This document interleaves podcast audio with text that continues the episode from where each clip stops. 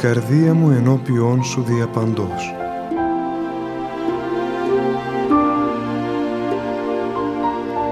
Μια απόπειρα διαδικτυακής επικοινωνίας του πατρός Γεωργίου Σχοινά μαζί σας.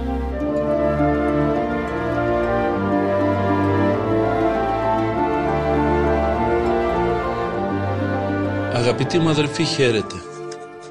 Βρισκόμαστε και πάλι μαζί με σύμμαχο το γέροντα Δαμασκηνό Κατρακούλη να μας οδηγήσει στο μονοπάτι της Θείας και Ιεράς Κατανήξεως. Μέσα από το βιβλίο της Ιεράς Μονής του Αγίου Ιωάννου του Μακρινού «Λόγος αισθιόμενος» στο δεύτερο τόμο κάνει ο μακαριστός γέροντας της Μονής λόγο για την κατάνοιξη και μας λέει τα εξής όταν υπάρχει κατάνοιξης είναι ελευθέρα η είσοδος για να εισέλθει η Θεία Χάρη στην ψυχή μας. Πώς όμως είναι δυνατόν ένας πιστός να αποκτήσει τη διαρκή κατάνοιξη και την Ιερά Συγκίνηση; Τα δάκρυα της μετανοίας ανοίγουν την είσοδο να εισέλθει η Θεία Χάρη στην ψυχή του ανθρώπου τότε αναβλύζει το δάκρυ της ευγνωμοσύνης, της θείας Κατανήξεως και Ιεράς Συγκινήσεως, ώστε η ύπαρξης του ανθρώπου για λίγες στιγμές ζει την αιωνιότητα. Τα δάκρυα της Κατανήξεως φέρουν τον άνθρωπο σε άμεση επαφή με το Θεό. Συντελούν στην ένωσή του μετά της χάριτος του Θεού. Όταν κατανήσεται ο άνθρωπος από ιερό ζήλο, από το έλεος του Θεού αρχίζει πλέον να συνομιλεί μετά του Παναγάθου Κυρίου με τρόπο μυστικό και καυστικό. Τότε ανοίγονται οι οφθαλμοί της ψυχής του και ορά τον Θεό. Ο νους του βλέπει κόσμους άπειρους, την άρρητον δόξα του Θεού και το πλούσιο έλεος του. Ένας άνθρωπος πνευματικός μπορεί να βλέπει και να γνωρίζει καταστάσεις όπως γνωρίζουμε χωρίς να εμποδίζεται από το χρόνο και τις αποστάσεις. Ενώ ο Θεός είναι ο μόνος παντογνώστης που γνωρίζει τας σκαρδίας, το Άγιο Πνεύμα κατευθύνει και τον πιστό να βλέπει υπερφυείς πραγματικότητες. Γι' αυτό γνωρίζουμε προορατικούς και διορατικούς πατέρες που όντως βλέπουν τον Θεό. Έχουν απειρία οράσεως όπως οι Άγιοι που ευρίσκονται μέσα στη δόξα του Κυρίου. Ως εκ τούτου ανταποκρίνονται αμέσως στις παρακλήσεις μας, διότι εν πνεύματι Αγίο πληροφορούνται τις ανάγκες μας. Εάν στη ζωή μας ποιήσουμε πολλά έργα και μεγάλο αγώνα, αλλά δεν έχουμε κατάνοιξη και ιερά συγκίνηση έναντι των ευεργεσιών του Θεού, η ψυχή μας παραμένει αγνώμων και ξηρά προς το Θείον έλεος. Δεν μπορεί λοιπόν να κατοικήσει μέσα μας η χάρις του Θεού και οι ευλογίες του Θεού, ο ίδιος ο Θεός. Ναι μεν χρειάζονται τα έργα, η εργασία, η πνευματική, αλλά έχω τη γνώμη ότι της εργασίας προηγείται η επίγνωσης, δηλαδή προηγείται η μετάνοια, το δάκρυ της μετανοίας, της Θείας Συγκινήσεως της θείας Ευχαριστίας, της Ιεράς Δοξολογίας προς τον Θεό. Με λίγα λόγια, να μας συγκινεί όχι μόνο η λατρεία μέσα στην οποία υπάρχει μία απειρία, αλλά και να μας συγκινούν τα πάντα. Βλέπουμε το χέρι του Θεού παντού, μέσα στην φυσική αποκάλυψη τη δημιουργία και ένα λουλουδάκι και οτιδήποτε μέσα στην κτήση πρέπει να μας συγκινεί ο Θεός δια του Λόγου Του έδωσε ζωή στα κτίσματα. Τα φυτά έχουν ζωή. Ένα σποράκι έχει μέσα του αρώματα, χρωματισμούς άπειρους. Είδατε πως μεγαλώνει ένα φυλαράκι. Εκείνοι οι δυστυχισμένοι άνθρωποι που παραμερίζουν τον κτίστη ας φτιάξουν ένα φύλλο, ας του δώσουν ζωή ώστε να μπορεί να αυξάνεται όταν σκεπτόμεθα την απειρία της θείας Αγάπης, πώς τα πάντα να μην μας συγκινούν, πώς να μην μας κατανήσουν συνεχώς, λέμε απειρία αλλά δεν μπορούμε να καταλάβουμε το βάθος της λέξεως, να κατανοήσουμε την πραγματική ζωή στη βασιλεία των ουρανών μέσα στο έλεος του Κυρίου. Και βλέπουμε το γέροντα Δαμασκηνό, τον μακαριστό και Άγιο άνθρωπο του Θεού, ο οποίος ζούσε θείες και ιερές καταστάσεις, να μπορεί να μας μιλήσει με έναν αυθεντικό τρόπο για την κατάνοιξη και την ιερά συγκίνηση που πρέπει να διακατέχει την ψυχή του αγωνιζομένου χριστιανού.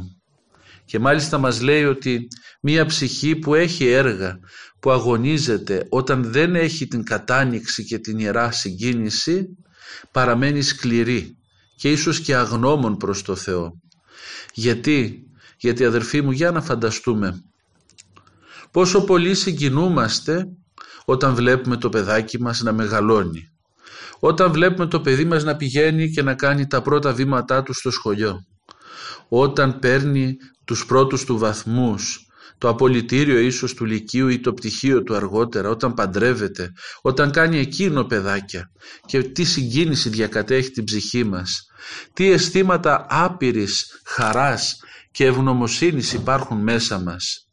Και πόσο πολύ περισσότερο θα έπρεπε να γεμίζει η καρδιά μας από αισθήματα ευγνωμοσύνης προς τον Τριαδικό Θεό που μας δίνει όχι μόνο αυτά τα οποία πριν από λίγο αναφέραμε αλλά όλα όσα προηγούνται και έπονται από αυτά όλα όσα βλέπουμε και όσα δεν βλέπουμε, τις φανερές και αφανείς ευεργεσίες.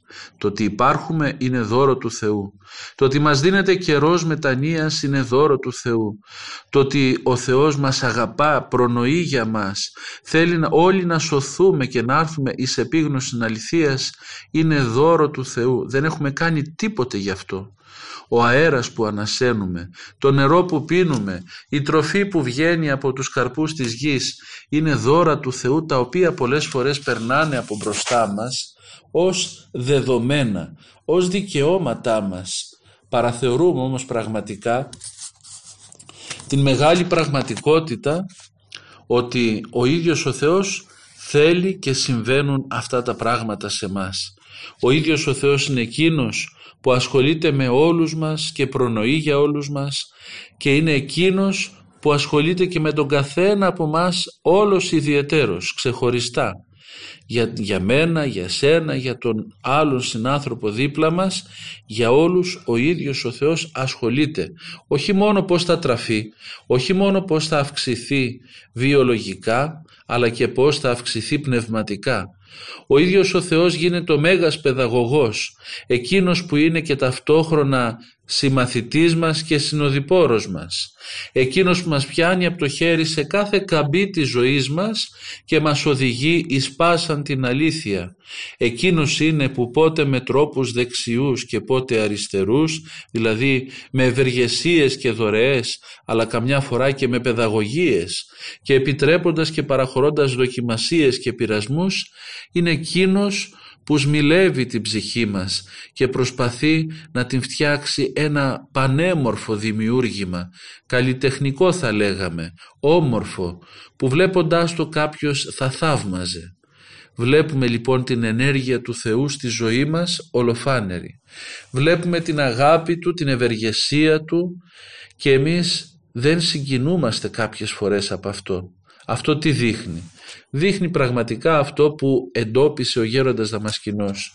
Δείχνει την αγνωμοσύνη μας, δείχνει το γεγονός ότι η ψυχή μας ακόμη είναι ξηρή, ότι δεν έχει ποτιστεί από τη χάρη του Θεού και έτσι δεν αντιλαμβανόμαστε όλα αυτά τα οποία τα θεωρούμε δεδομένα αλλά καθόλου δεδομένα δεν είναι. Χρειάζεται λοιπόν ο καθένας από μας να σκύψει μέσα του αλλά και να δει και έξω του και να σηκώσει τα μάτια επάνω και να αντιληφθεί την παρουσία του Θεού όπως αυτή εκφράζεται μέσα από τα έργα της αγάπης του προς εμάς. Και τότε ο άνθρωπος να καταλάβει ότι όλα αυτά τα δέχεται από το Θεό χωρίς να έχει κάνει τίποτε, χωρίς να αξίζει πολλές φορές τίποτε. Έχοντας επίγνωση ότι και οι καλύτερες πράξεις μας είναι μικτές, έχουν το καλό μέσα αλλά έχουν και το κακό. Έχουν και υπερηφάνεια, έχουν και ίηση, έχουν και καινοδοξία και ανθρωπαρέσκεια. Έχοντας λοιπόν αυτή την επίγνωση καταλαβαίνουμε ότι ούτε καν με τις καλές μας πράξεις ελκύσαμε την αγάπη του Θεού. Η αγάπη του Θεού χύνεται προς το μέρος μας εν είδη ενός ποταμού και μας καλεί να δροσιστούμε μέσα στα νερά του ο Θεός, μέσα στα νερά αυτού του ποταμού της αγάπης Του.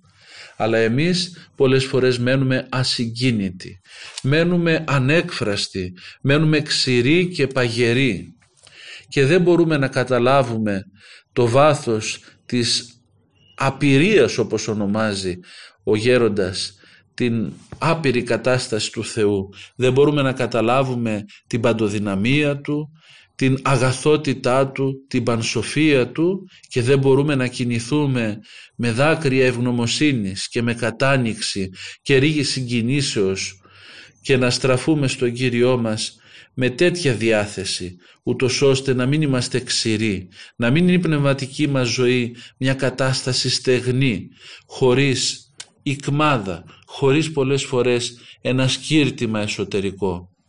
Ας ζητήσουμε από το Θεό να μας δώσει αυτή την θεία και ιερά κατάνοιξη, αυτή την όμορφη συγκίνηση, την ιερά συγκίνηση που αναφέρει ο πατήρ Δαμασκηνός και ας αφαιθούμε στα χέρια του για να μας πει πώς μπορούμε να την κατακτήσουμε αυτή την θεία και ιερά συγκίνηση, αυτή την Άγια κατάνοιξη που αρδεύει τις ψυχές των ανθρώπων.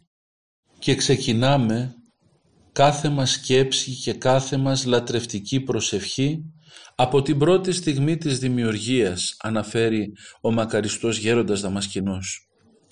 Και εγώ από εκεί ξεκινάω, το έχω πει πολλές φορές, από τη στιγμή που ο δημιουργός έπλασε το σύμπαν, ο Θεός είπε και εγένετο. Ο Κύριος μπορούσε να δημιουργήσει τα πάντα σε μία στιγμή, αλλά θέλησε σε διάστημα έξι μερών να πληρώσει τη δημιουργία.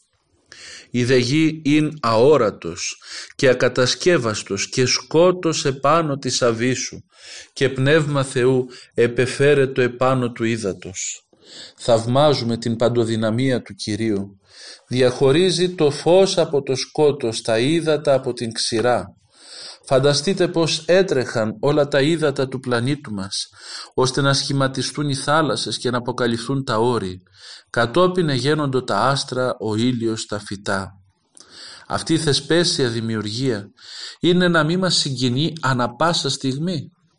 Επειδή ως εικόνες του Θεού επλάστημεν αθάνατη, η ψυχή μας ελκύεται προς τον Θεόν τον αιώνιο. Και έπλασε ο Θεός των άνθρωπων, χουν από της γης, και ενεφύσισεν εις το πρόσωπον αυτού πνοήν ζωής, και γένετο ο άνθρωπος εις ψυχήν ζώσαν. Το εμφύσιμα του Κυρίου, λέει η Αγία Γραφή, εδημιούργησε ψυχή αθάνατο πώς να μην κατανισόμεθα και να μην μουσκεύουμε την ψυχή μας με το δάκρυ, διότι ζωντανεύει η ύπαρξής μας, έρχεται σε επαφή με τη ζωή, με το φως, με την αλήθεια, με τον δημιουργό. Κάθε συγκίνησης του ανθρώπου έχει αξία μόνο όταν στρέφεται προς τον Θεό. Μπορεί ποτέ μια ψυχή που δεν γνωρίζει την αλήθεια, την χάρη, τη ζωή, την αγάπη να συγκινηθεί; Ποτέ. Ένας άπιστος, ένας άθεος, μόνο από φόβο μπορεί να κλάψει καμιά φορά. Δια των δακρύων έρχεσαι σε ένωση μετά της χάριτος, σε μυστική και καυτή συνομιλία μετά του Δημιουργού. Είναι απαραίτητο στη ζωή όλων των πιστών και των μοναχών ιδιαιτέρως να είναι η ψυχή μουσκεμένη, δακρυσμένη, να είναι η ψυχή μας ημέραντε και νύκτα ευγνωμονούσα προς το Χριστό, διότι μας έφερε στην ύπαρξη, διότι μας έδωσε το φως της αληθείας και τον γνωρίσαμε. Σκεφτείτε τις υπάρξεις που δεν έχουν γνωρίσει το Θεό, τους Οθωμανούς, τους λαούς της Ανατολής, ψάχνουν κάτι να βρουν αφού είναι πλασμένοι για την αθανασία αλλά επειδή δεν γνώρισαν την αλήθεια ανακατεύουν την πίστη τους με το ψεύδος, με τις ειδονές του κόσμου. Αλλά θα ρωτήσετε, μπορεί η ψυχή να είναι πάντοτε δακρυσμένοι, πάντοτε μουσκεμένοι, με ανοιχτά στα στήρας προς είσοδον της θείας Χάριτος, βεβαίως διακονείς, να σκέφτεσαι για ποιον διακονείς. Είσαι στο κελί σου, άλλος πλούτος εκεί. Ευχαριστείς που σε αξίωσε να επιτύχεις το ποθούμενο. Άφησε ανοιχτά στα στήρα των νοημάτων σου για να, έλθει, για να έλθει η Θεία Χάρις. Όταν ήμασταν μικρά παιδιά κάναμε όνειρα και ψάλαμε άσματα για την έρημο, για το κελί μας και ο Θεός μας αξίωσε να απολαμβάνουμε ό,τι επιθυμήσαμε για την αγάπη Του. Μην ξεχνάμε να ευχαριστούμε τον Κύριο. Τι να πούμε για τη χάρη που γευόμεθα μέσα στο ναό; Από τον Εσπερινό μέχρι τη Θεία Λειτουργία υπάρχει κάτι που να μην σε συγκινεί, να μην σε κατανήσει. Η ενάτη, ο προημιακός, ο εξάψαλμος, οι ευχές της λειτουργίας, τα ψαλόμενα τροπάρια, κάθε λέξης, κάθε εκφώνησης τι περιέχει, ότι ελεήμων και φιλάνθρωπος Θεός υπάρχεις. Σίγαρη ο βασιλεύς της ειρήνης και σωτήρ των ψυχών ημών, Μήπως όλα αυτά τα λέμε με τα χείλη μόνο και μάλιστα καλυφώνος, χωρίς επίγνωση.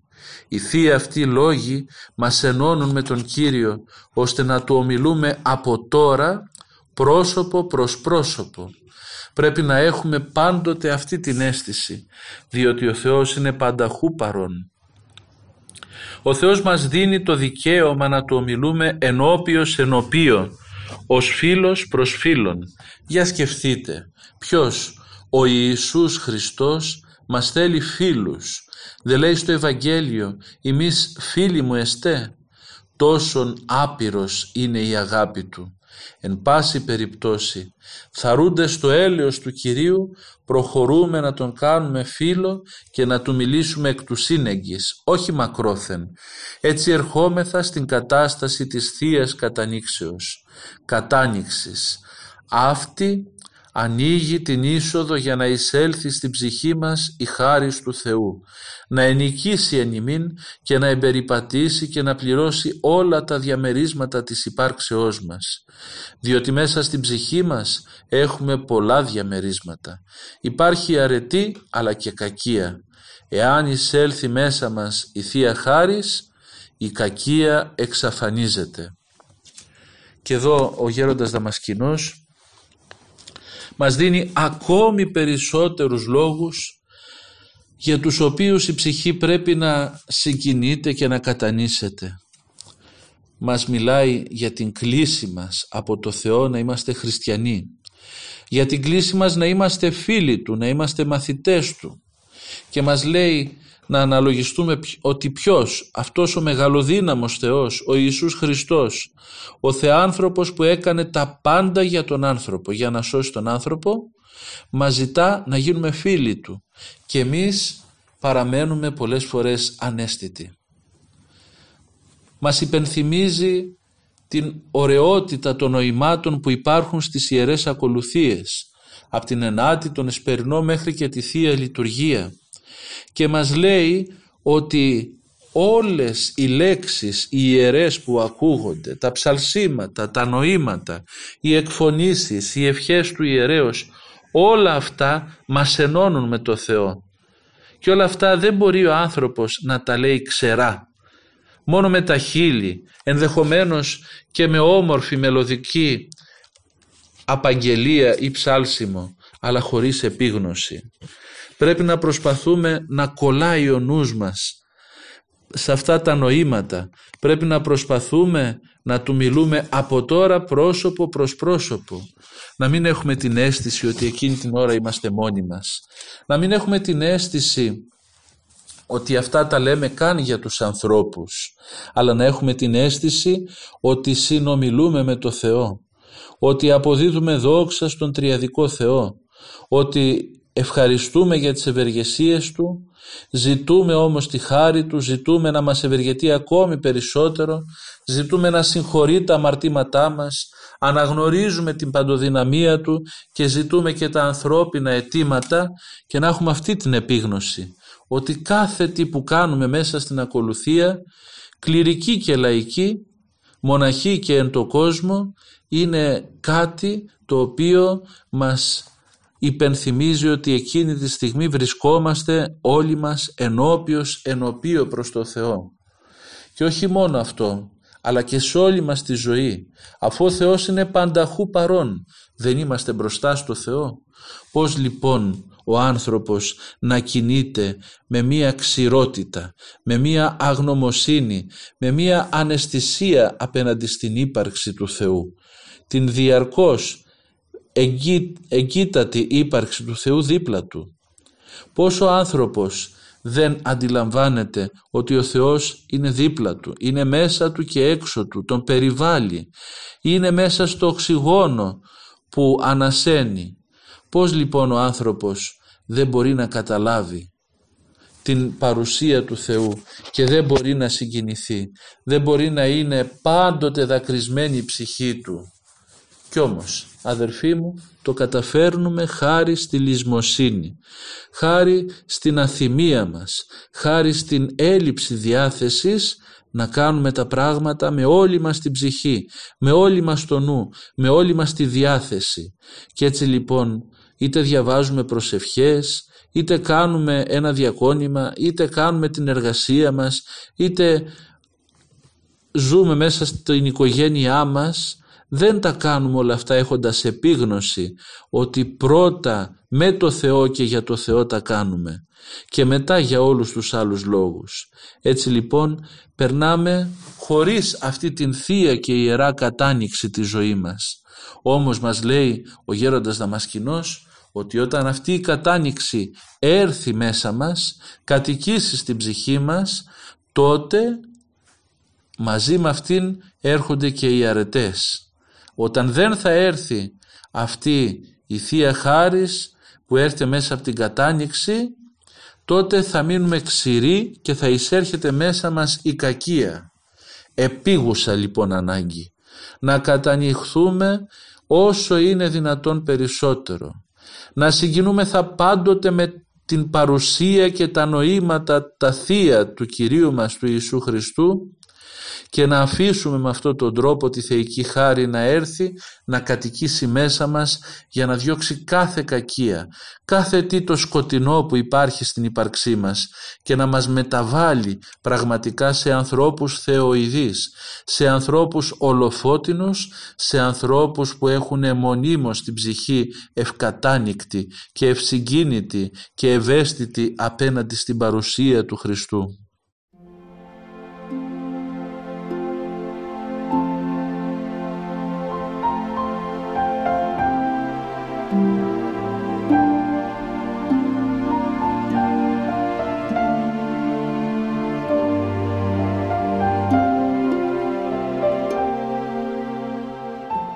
Οι ασκητές που αγάπησαν την αναχώρηση παραμένουν χρόνια εις τα σερήμους κατά μόνας, προσευχόμενοι αδιαλείπτως. Σκεφτείτε τι καθαρμό έχουν επιτύχει και πώς βλέπουν το βάθος της υπάρξεώς τους, όπου έγκυται πάσα κακία.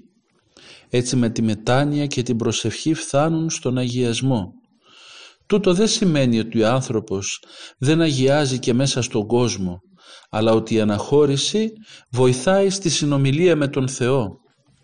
Ναι μεν όλοι οι άνθρωποι είναι η επικουρία της σωτηρίας μας λέει ο γέροντας Δαμασκηνός Κατρακούλης αλλά θέλουμε να μιλήσουμε κατά μόνας με τον, πιστός, με τον πιστό μας φίλο.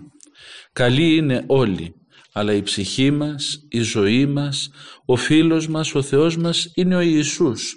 Εκείνος πληρώνει τα πάντα Μόνο με Αυτόν θέλουμε να μιλήσουμε.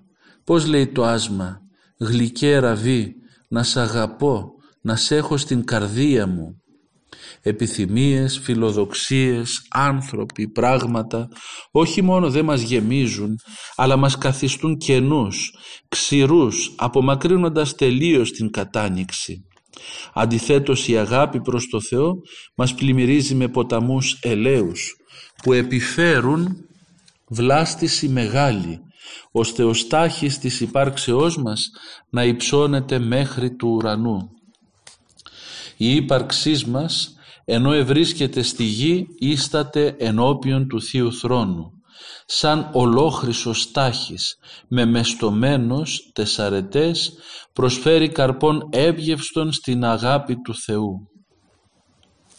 Και βλέπουμε εδώ πέρα τον πατέρα Δαμασκηνό, τον μακαριστό γέροντα να μας λέει ότι οι άνθρωποι όλοι έχουν ανάγκη την μόνωση και την αναζήτηση του Χριστού. Όλα όσα κάνουν, οι ενασχολήσεις οι επαγγελματικές, οι κοινωνικές εκδηλώσεις, οι αγαθοεργίες μας, ακόμη και η συμμετοχή μας στα έργα της Εκκλησίας, στα έργα της κοινωνίας, τις οικογενειακές υποθέσεις, σε όλα, όλα, όλα.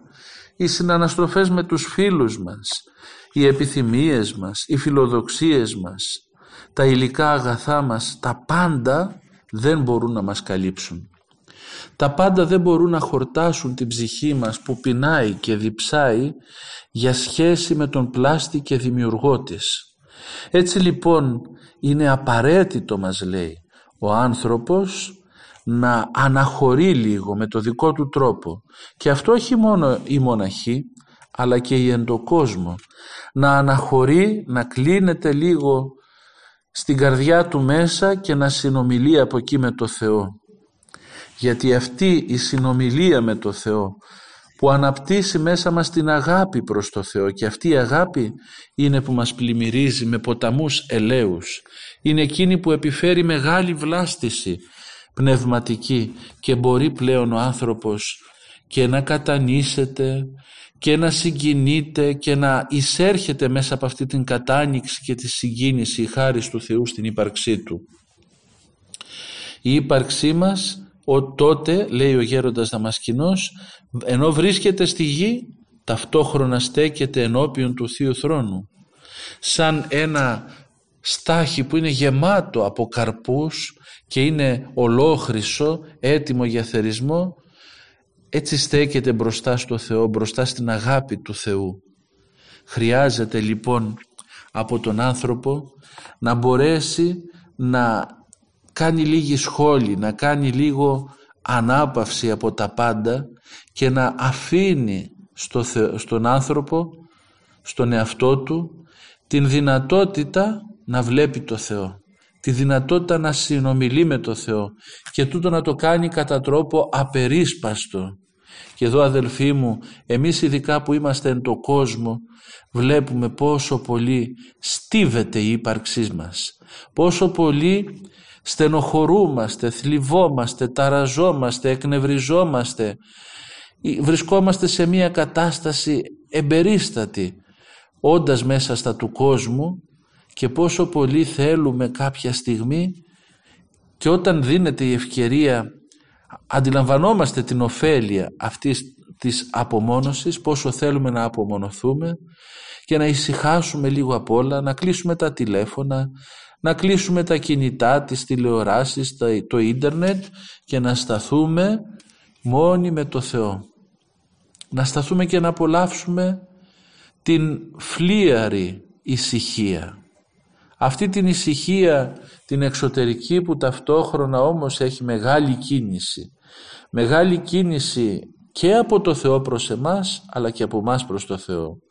Στην αρχή η ψυχή μας όταν βρισκόμαστε στην ησυχία πραγματικά αρχίζει και γίνεται πολύ φλίαρη.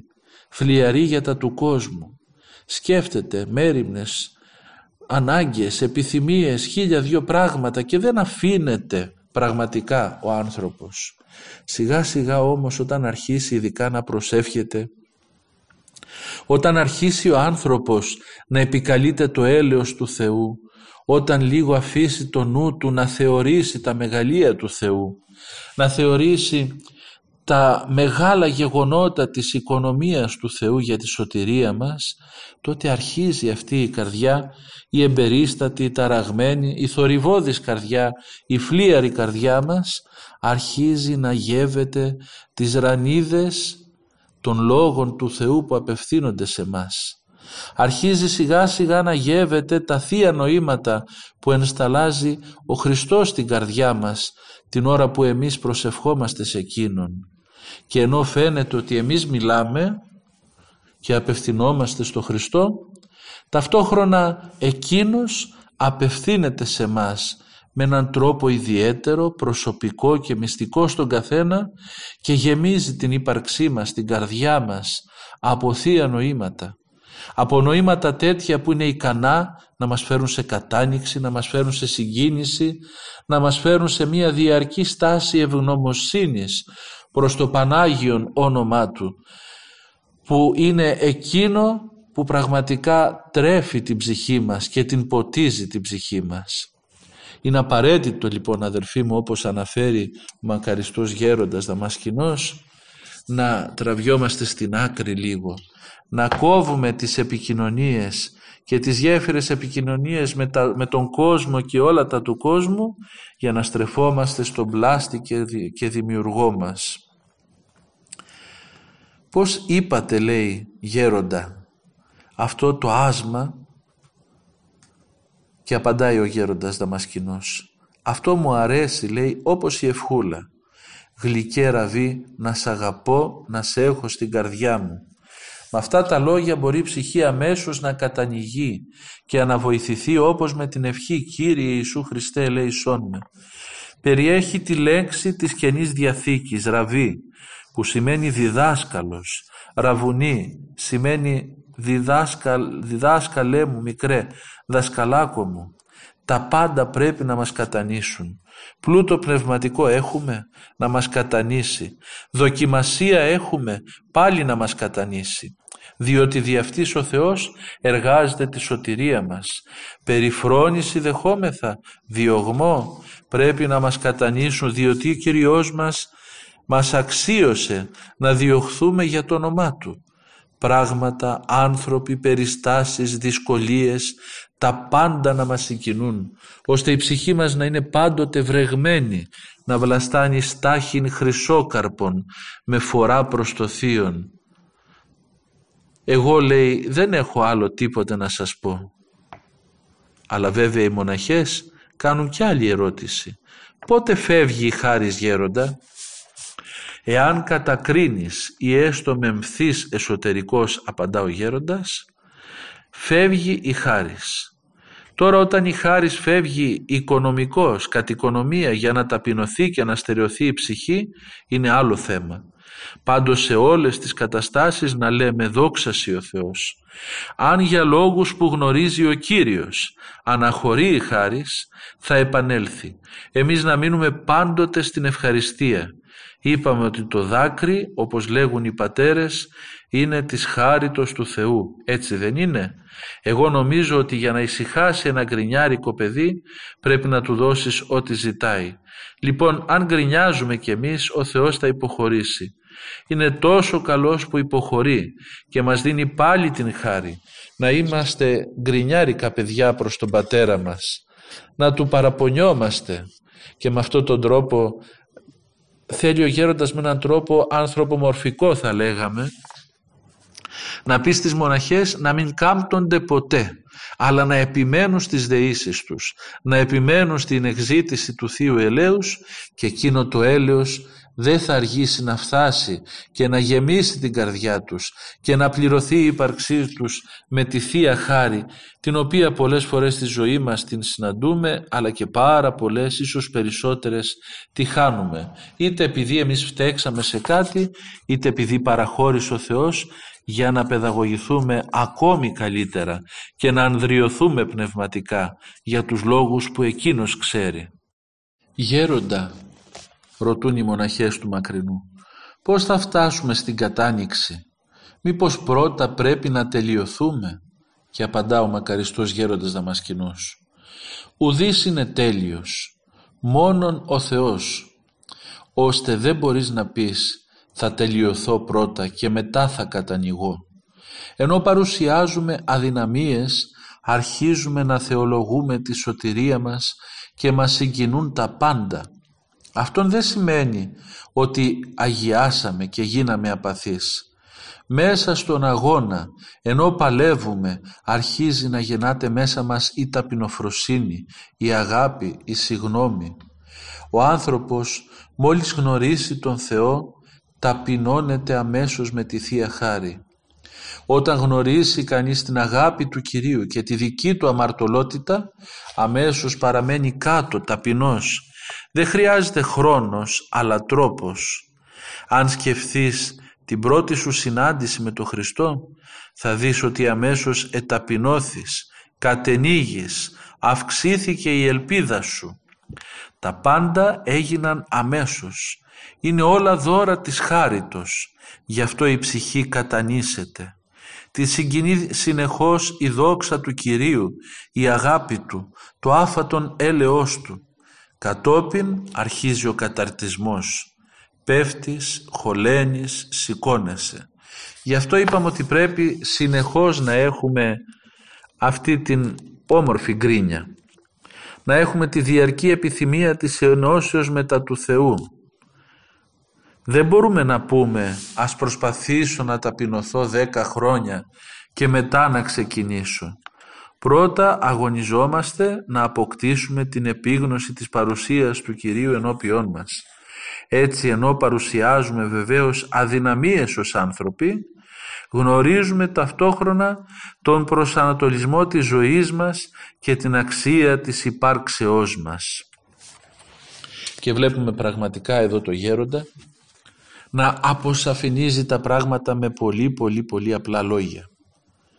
Πολύ σου λέει είναι σχεδόν απαραίτητο να έχουμε προχωρήσει στην αρετή για να έχουμε κατάνοιξη, για να έχουμε ιερά συγκίνηση, για να έχουμε διαρκώς ευγνωμοσύνη και αίσθηση της παρουσίας του Θεού. Και έρχεται ο γέροντας να μας πει ότι ενώ είμαστε ακόμη και στην αρχή και παρουσιάζουμε πολλές αδυναμίες, πολλά σφάλματα, πολλά πτώματα, πτώσεις δηλαδή πνευματικές, παρόλα αυτά όταν ο άνθρωπος βλέπει από τη μια την αμαρτωλότητά του και θέλει να τη βλέπει και αφήνει τον εαυτό του να τη βλέπει και από την άλλη το μεγαλείο του Θεού τότε αυτός ο άνθρωπος ταυτόχρονα ταπεινώνεται, κατανήσεται, συγκινείται και ωφελείται από τη χάρη του Θεού. Αρχίζει πλέον να στρέφεται στο Θεό με μια ανάγκη εσωτερική, με επίγνωση ότι χωρίς το Θεό δεν μπορεί να ζήσει, δεν μπορεί να υπάρξει και γι' αυτό το λόγο η στροφή του προς το Θεό είναι γνήσια, είναι δυνατή και όλα αυτά τα δίνει η χάρη του Θεού. Αλλά αδελφοί μου, πόσοι από μας θέλουμε να δούμε την αμαρτωλότητά μας; Πόσοι από μας αφήνουμε τον εαυτό μας να συνειδητοποιήσει το πόσο πολύ είμαστε απομακρυσμένοι από το θέλημα του Θεού; Το πόσο πολύ αμαρτάνουμε, το πόσο πολύ είμαστε άστοργοι, πόσο πολύ είμαστε άνθρωποι που δεν έχουμε αγάπη μέσα μας, που δεν έχουμε φόβο Θεού, που δεν έχουμε πίστη; Και παρόλα αυτά, παρόλα αυτά, ενώ δεν θέλουμε να τα δούμε, θέλουμε να είμαστε και με το Θεό. Χρειάζεται όμως αδελφοί μου η στροφή μας προς το Θεό να είναι ειλικρινής, να είναι τέτοια που να ξέρει να παραδεχθεί τα σφάλματά του. Και επειδή αυτό είναι επίπονο και επώδυνο και πραγματικά γίνεται πάλι με τη βοήθεια του Θεού, γι' αυτό θα γυρίσει ο Ισαάκος Σύρος, ο Άγιος Ισαάκος Σύρος, να μας πει ότι όποιος εγνώρισε την ιδία ασθένεια, Όποιος είδε την ιδία αμαρτωλότητα, την αμαρτωλότητά του δηλαδή, εκείνος είναι ανώτερος από αυτόν που συνομιλεί με αγγέλους και από αυτόν που ανασταίνει νεκρούς. Γιατί, γιατί αυτός ο άνθρωπος ταπεινώνεται πραγματικά. Όταν λοιπόν βλέπουμε τα σφάλματά μας να μπαίνουν σαν παράσιτα στη σχέση μας με το Θεό, να μην απογοητευόμαστε, να μην αποκάμουμε, ούτε να θέλουμε να τα κρύψουμε από τον εαυτό μας, από τους άλλους και ή δυνατόν και από το Θεό. Αλλά να λέμε ότι ναι Θεέ μου, είμαι τέτοιος και χειρότερος ακόμη. Και αν με αφήσεις, πολύ φοβάμαι ότι θα κάνω ακόμη χειρότερα πράγματα. Πολύ φοβάμαι ότι τα πάθη μου θα μεγαλώσουν, θα γιγαντωθούν και με αυτό το φρόνημα γεμάτη από την ταπείνωση να στρεφόμαστε κατευθείαν στην παντοδυναμία του Θεού και να του λέμε ότι Κύριέ μου εσύ γνωρίζεις και εσύ ξέρεις τον τρόπο με τον οποίο θα με θεραπεύσεις Εσύ έχεις τα φάρμακα για να γιατρέψεις τις πληγές της ψυχής μου. Γι' αυτό και σε παρακαλώ και σου ζητώ το έλεος σου διαρκώς και με τέτοιο φρόνημα ο άνθρωπος να στρέφεται και να λέει «Κύριε Ιησού Χριστέ μου, ελέησέ με». Και με αυτόν τον τρόπο ο άνθρωπος γλυκά, παιδικά, παραπονιάρικα, γκρινιάρικα όπως λέει ο γέροντας Δαμασκηνός να ζητά διαρκώς την παρουσία του Θεού στη ζωή του για να τον αποτρέπει από τα χειρότερα που μπορεί να, να φτάσει ο άνθρωπος. Να τον αποτρέπει από εκείνα τα οποία υπάρχουν ακόμη μέσα του και δεν έχουν βγει στην επιφάνεια. Έτσι η χάρις του Θεού έρχεται στον άνθρωπο και έρχεται και τον καθαρίζει και τον δυναμώνει πνευματικά και του δίνει τη δυνατότητα να αρχίσει να αγωνίζεται πολύ πιο δυνατά για τα έργα της αρετής. Να αρχίσει να αγωνίζεται για την κάθαρση της ψυχής και του σώματός του με τέτοιο τρόπο που ο άνθρωπος σιγά σιγά φωτίζεται από τη χάρη του Αγίου Πνεύματος. Χαριτώνεται και γίνεται ένας άνθρωπος πλέον που αντιλαμβάνεται ότι όλα είναι της χάριτος του Θεού. Όλα είναι από το Θεό και συγκινείται από αυτό. Βλέπει τη δόξα του Κυρίου του βλέπει την αγάπη του το άφατο έλεος του τη φιλανθρωπία, τη μακροθυμία. Και ενώ πέφτει και σηκώνεται και πολλές φορές δεν έχουν φύγει τα πάθη ακόμη από μέσα του αυτά που του συμβαίνουν πλέον είναι μια παιδαγωγική διαδικασία που παραχωρεί ο Θεός. Είναι αυτός ο καταρτισμός που μας είπε ο πατήρ Δαμασκηνός ο Κατρακούλης και εμείς πρέπει διαρκώς ό,τι και αν έχουμε είτε ευεργεσίες είτε δοκιμασίες όποιες δυσκολίες και αν έχουμε αλλά και όποια ευλογημένη περίοδο χάριτος και ευκολίας και αναπαύσεως έχουμε να δοξάζουμε το Θεό και ταυτόχρονα να ζητούμε πάντοτε το έλεος Του έχοντας σαφή και διαρκή την πεποίθηση ότι δίχως εσέ, εσού, εσένα Χριστέ μου δεν μπορώ να κάνω κάτι. Δίχως σου ουδέν ημί. Με, με σένα Χριστέ μου είμαι τα πάντα έτσι λοιπόν να, ε, ο άνθρωπος έχει τη διαρκή επιθυμία της ενώσεως με το Θεό και τότε η ψυχή του πραγματικά δακρύζει, συγκινεί, συγκινείται και κατανήσεται και βρέχεται η ψυχή του, είναι μουσκεμένη πνευματικά από δάκρυα εσωτερικά και εξωτερικά. Από δάκρυα τα οποία δεν πρέπει να μας κάνουν βέβαια να υπερηφανευόμαστε και δεν μας κάνουν να υπερηφανευόμαστε όταν είναι της χάριτος του Θεού. Αλλά και εδώ έχουν ερώτηση οι μοναχές. Πότε τα δάκρυα είναι του Θεού; Και απαντά ο γέροντας. Τα δάκρυα της ευγνωμοσύνης προς το Θεό ειρηνεύουν την ψυχή. Την γλυκαίνουν αφάνταστα. Τα δάκρυα του παραπόνου που εμφανίζονται ιδιαίτερως όταν μας θίξουν είναι του εγωισμού μας. Όταν αδικηθείς και αρχίσεις να κλαις από ευγνωμοσύνη στον Κύριο που σε αξίωσε να δικηθείς, να συκοφαντηθείς, τα δάκρυα είναι του Θεού. Την συκοφαντία μόνο οι Άγιοι μπορούν να τη σηκώσουν και όσοι τη σηκώνουν αγιάζουν. Όσοι όμως δεν αντιδρούν με αυτόν τον τρόπο, όσοι όμως έχουν μέσα τους τον εγωισμό και τα δάκρυα είναι από οργή και θυμό γιατί να συμβεί σε αυτούς η συκοφαντία, ο διωγμός και οτιδήποτε άλλο αυτοί οι άνθρωποι πραγματικά χρήζουν διορθώσεως. Και αυτοί και όλοι μας πρέπει να αφαιθούν στην παιδαγωγική διάθεση του Θεού προς εμάς να υποστούν τους πειρασμούς και τις δοκιμασίες, να ζήσουν το χέρι το παιδαγωγικό του Κυρίου μας που άλλοτε θα τους δίνει ευλογίες και άλλοτε θα τους επιτρέπει δοκιμασίες και πειρασμούς δοξολογώντας διαρκώς τον Θεό και έχοντας διαρκώς την αίσθηση ότι πρέπει να προσκολώνται στην αγάπη Του. Και όταν ο άνθρωπος προσκολάται στο Χριστό όταν ο άνθρωπος δένεται, αγκιστρώνεται πάνω στο Θεό και θέλει να είναι πάντοτε μαζί Του, τότε ο άνθρωπος έχει θεία και ιερά συγκίνηση. Θεία και ιερά κατάνοιξη που είναι η θύρα της χάριτος και είναι άνθρωπος ανοιχτός στη χάρη του Θεού. Και τότε έρχεται η χάρις και τον καταρτίζει και τον ευλογεί και τον φωτίζει και τον κάνει άνθρωπο ουράνιο από αυτή τη ζωή, την πρόσκαιρη και μάταιη, την τόσο όμως απαραίτητη για να ετοιμαστούμε να ζήσουμε την αιώνια, την αιώνια ζωή στην αιώνια βασιλεία του Θεού, στο βασίλειο του φωτός, της χαράς και της χάριτος. Αμήν.